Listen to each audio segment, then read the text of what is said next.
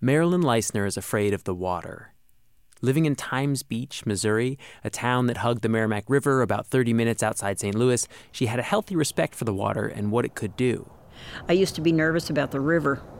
Uh, there, there have been so many people drown in that river that I didn't want my kids in that river. But there were times when they would sneak down there and swim. They had a rope swing that, with a tire on it, that went out over the river.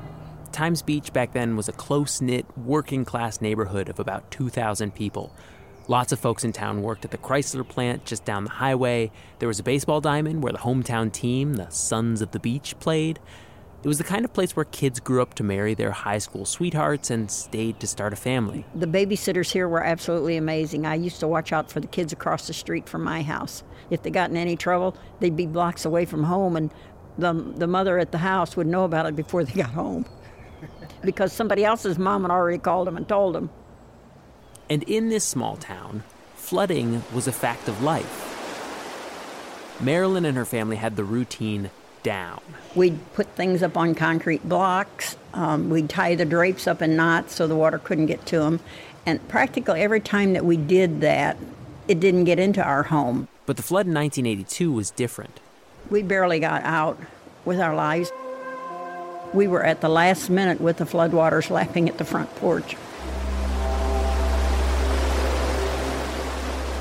With the water rising fast, Marilyn, her husband, one of their daughters, and the family's dog all got in a boat to leave. The water was swift, and a pallet rushing by hit the motor. It knocked out the forward gears. They had to escape in reverse.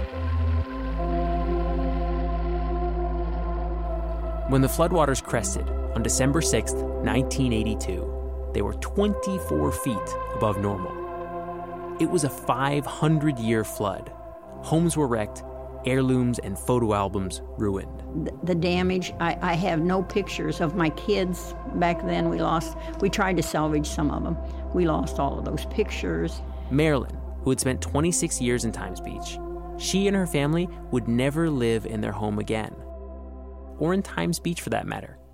No one would. But not because of the flood.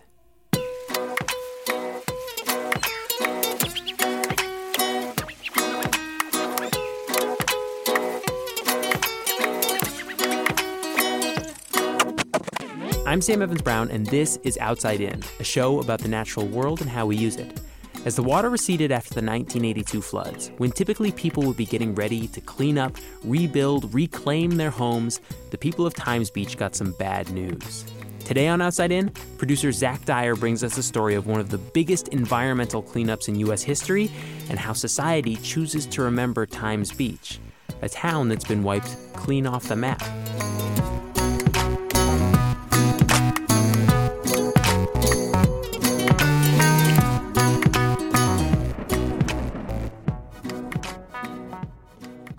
This story starts back in the summer of 1971. That's when, inexplicably, dozens of horses in the area started to die. Next, birds and cats started to drop dead, and a few months later, two little girls came down with a mysterious illness. At first, it was like the flu, with headaches and diarrhea, but then one day, the family had to rush one of their daughters to the hospital with terrible stomach pain. It turned out her bladder was inflamed and bleeding. And then more people in the area started to come down with similar nasty symptoms rashes, nausea, headaches, hair loss. Federal health officials launched an investigation, but 10 years went by without much action. And then, in November 1982, just before the flood, the men in white suits showed up in Times Beach. Marilyn Leistner remembers it like it was yesterday. What was that like? Some of the residents will tell you it was like a science fiction movie. We'll take one more spin through. She drove me around to some of the places where she first spotted the white suits. Here, their kids were out there playing in regular clothes, shorts, no shoes. And here's these men in these moon suits taking soil samples. It was scary. We knew they were looking for something. Cindy Reed was 36 years old when the men in white suits appeared in Times Beach. They were down there getting samples out of yards and they wouldn't tell you what they were doing. Oh, they wouldn't tell you. Oh no! If you walked up and asked them, that's what they would say: is they were getting soil samples for testing. And what were what were they wearing when they were taking these samples? Plastic, white plastic suits, like space suits, uh, hazard hazmat suits. They were white with booties and hoods and gloves and and we're thinking, oh, this is really good. We're just in natural stuff breathing, and they're all in, you know, the masks and the uh, what what's going on here? If they can't come in here. Faceless men in white hazmat suits prowling the streets performing tests they won't explain is definitely not what anyone wants to see in their neighborhood. But the 2,000 residents of Times Beach didn't have time to worry about the men in the moon suits. They had a bigger problem on their hands the river. Had about eight, nine inches of rain in the last couple of days, and rivers are all out of their banks. The bridge out here at Highway 50 is about gone. It's underwater, can't even see it, can't even get out to it to take pictures of it. Just weeks after the EPA started testing the soil, heavy rain hit Times Beach, and it didn't stop for four days. And I guess it was afternoon, and we started to walk out, and I, I was about waist deep in water. Mm-hmm. But yeah, that December was that day was warm. The water was warm. Seasonably warm. Cindy and her family walked four miles to a dry spot overlooking Times Beach. The town was wrecked. The streets where Michael and the kids would have had block wide snowball fights, and the field where the Sons of the Beach softball team played, all of it was sitting under feet of swirling, muddy river water. The grocery store where Cindy would do the family shopping, gone. Five feet of river water lapped at the walls of their living room. And it, it was, okay, what do we do now? And we took a vote. And Mike and Nick and I, we go back and we rebuild. You know, you do what you have to do. It's home. Cindy and her family were determined to rebuild. Marilyn and other families came back too to see what was left of their homes. We tried to clean up some things, but uh, on December the 23rd, there was a meeting at our community center, and we were told by the federal and state government that if we were out of town, not to come back, if we were in town, to leave. And that's because the men in white suits had found something. It ended up that there were dangerously high levels of something called dioxin on the streets of Times Beach. Now, dioxin is a toxic byproduct of a lot of chemicals, but it's best known as an ingredient in Agent Orange. This is nasty stuff. Agent Orange was this herbicide the US used in the Vietnam War, and it's been linked to skin burns, cancer, and liver failure in veterans. Mothers who were exposed to it had babies with these terrible birth defects. So, keep that in mind when you hear that experts found levels of this stuff in Times Beach that were 100 times higher than what was considered safe. So, how did dioxin end up in a small town in Missouri? Well, like a lot of small towns with modest budgets, most of the roads in Times Beach were unpaved, and dirt roads can get dusty. Back then, one of the most cost effective ways to control the dust was to spray motor oil on the roads. That's right, motor oil. And that's where this guy comes into the story. My name is Russell Martin Bliss. Russell Martin Bliss was a waste hauler who was hired to get rid of sludge from a chemical plant in southwest Missouri. Guess what this factory used to produce? Yep, Agent Never Orange. affected me. Because I wasn't told what was in the oil. I wouldn't have known what it was if they had told me what it was, if you want the truth. We got this audio from a History Channel documentary. You could tell me it was some kind of a new jelly and I'd put it on toast and eat it. Because I didn't know what dioxin was. I swear to all of you, I had no idea this material was bad.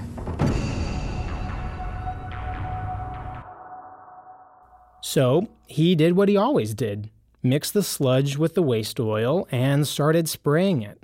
He sprayed it at stables, church parking lots, even his own farm, and, well, the dirt roads in Times Beach. And we were told it was dioxin because Russell Bliss sprayed the roads. And all of the kids were saying, What do you mean? I rode in that with my bicycle. I, you know, there wasn't a kid down there who didn't wear that oil. In 1983, just a few months after the flood, and shortly after the guys in white suits discovered dangerously high levels of dioxin in its soil, Times Beach was named one of the first Superfund sites in the United States.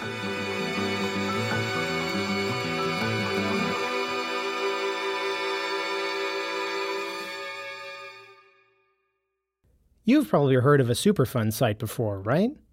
But what does it mean? Well, people back in the 1970s and 1980s were really freaked out by toxic waste. And rightly so. There were these two cases in particular that you've probably heard of. One of them is called Love Canal, which was this site in western New York outside Niagara Falls where there was this toxic waste that they had been dumping in the town for years. There was a school nearby, and well, you can put two and two together and assume the result was bad. The other one that caught people's attention was called the Valley of the Drums. This was a place outside Louisville, Kentucky, and the name kind of says it all. Thousands of barrels piled up in shallow pits, leaking toxic waste into the groundwater. You should check it out on Google sometime. The pictures are mind blowing. It's crazy to think that something like this happened in the United States. So, the Superfund law set aside more than $1.5 billion to clean up these places. But the money was also used to buy out residents who were living in these areas polluted like this. Because, let's face it, nobody is going to buy a house in a toxic waste dump. And that's what the government did next. It bought out the folks who lived in Times Beach. In 1985, the last family left. By this time, Marilyn was mayor, but she was a mayor with no town. The city had disincorporated. Times Beach was a ghost town.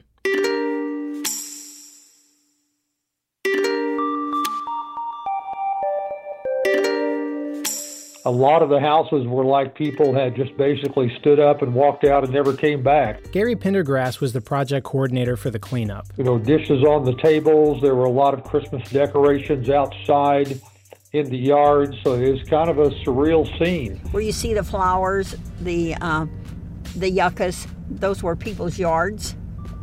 You see the area where there's no trees, that was a road. And of course, this is now a trail, but it was a road.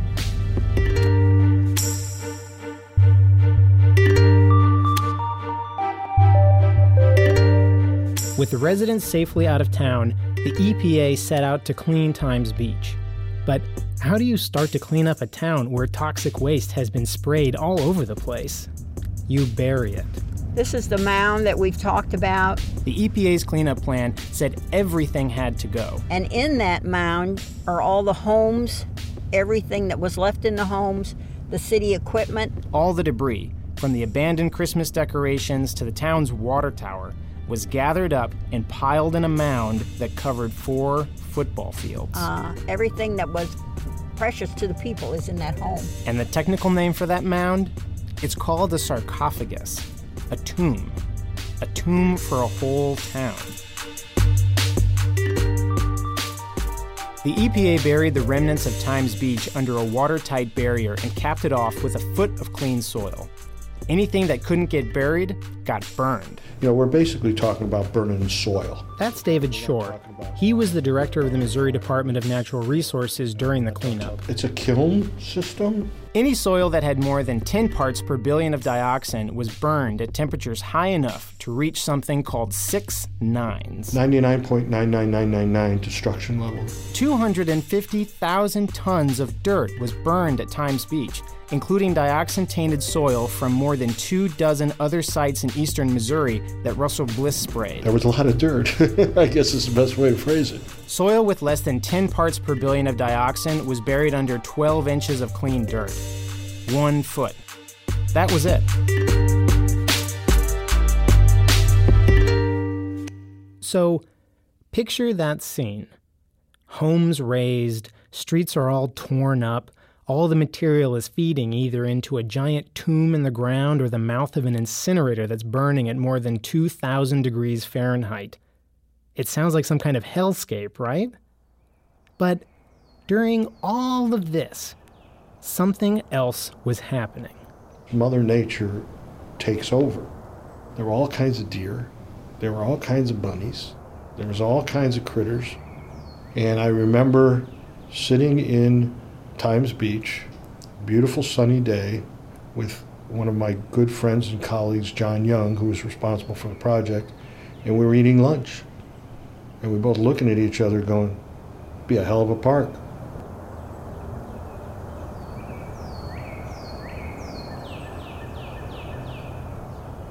Yeah, Times Beach, the Superfund site, was about to become a Missouri state park. And we'll visit that park when Outside In returns.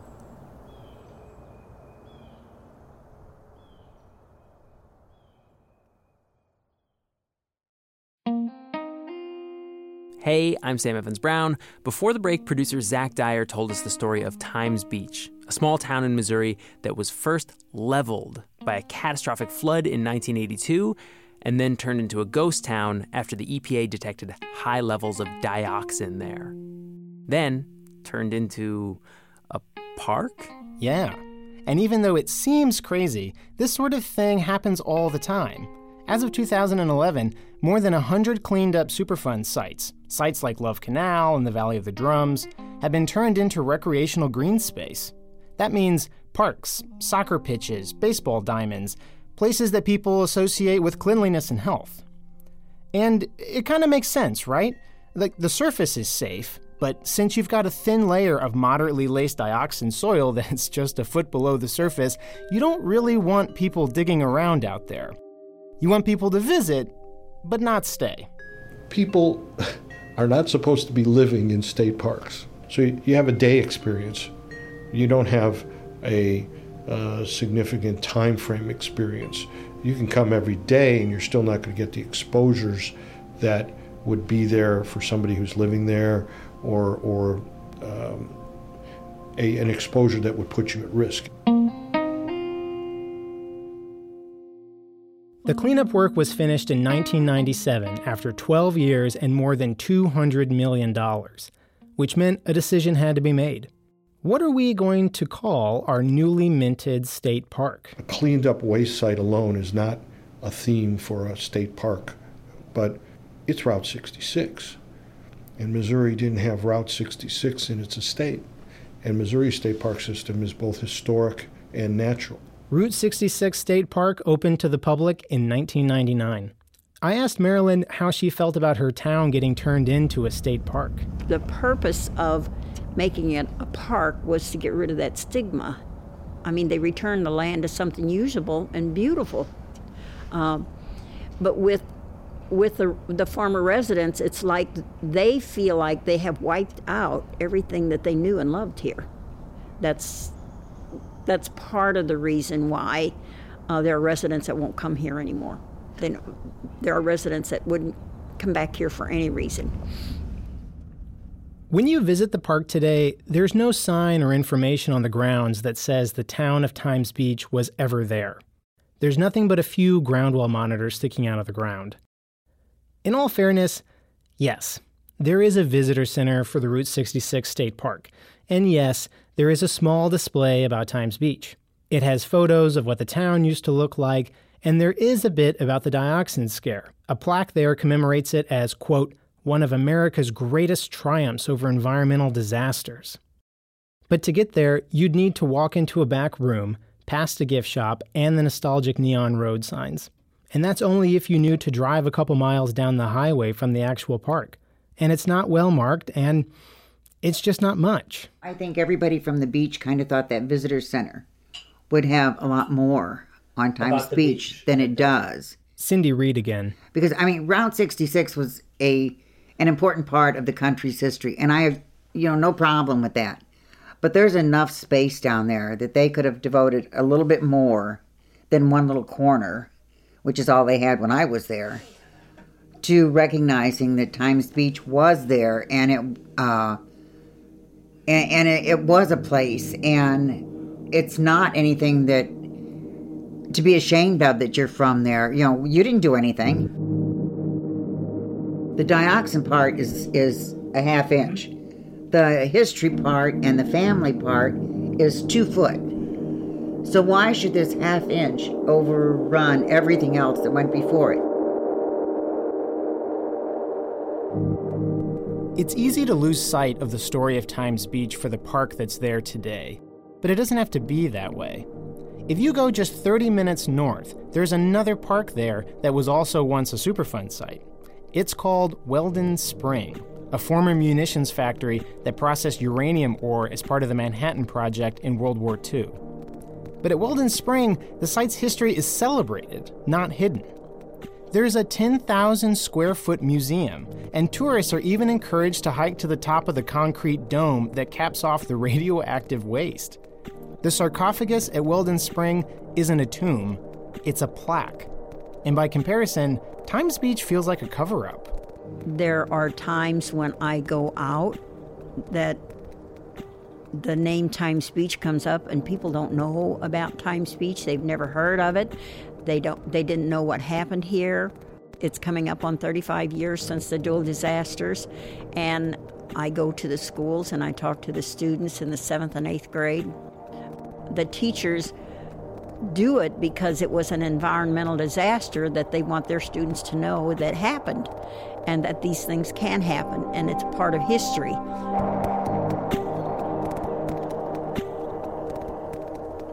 A part of history. Just as long as there's someone still alive to tell it.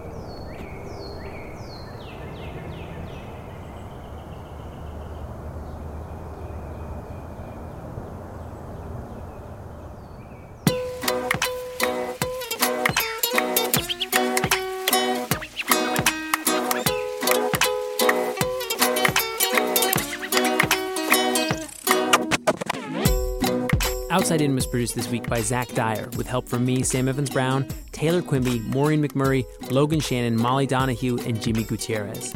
Special thanks to Elon Vo and David Havlick for their insights on Superfund sites. And speaking of Superfund sites, you should head on over to OutsideInRadio.org where you yourself can stare at some photos from Times Beach today, as well as some other wild and crazy Superfund themed images. Believe me when I say some of them are just out of this world.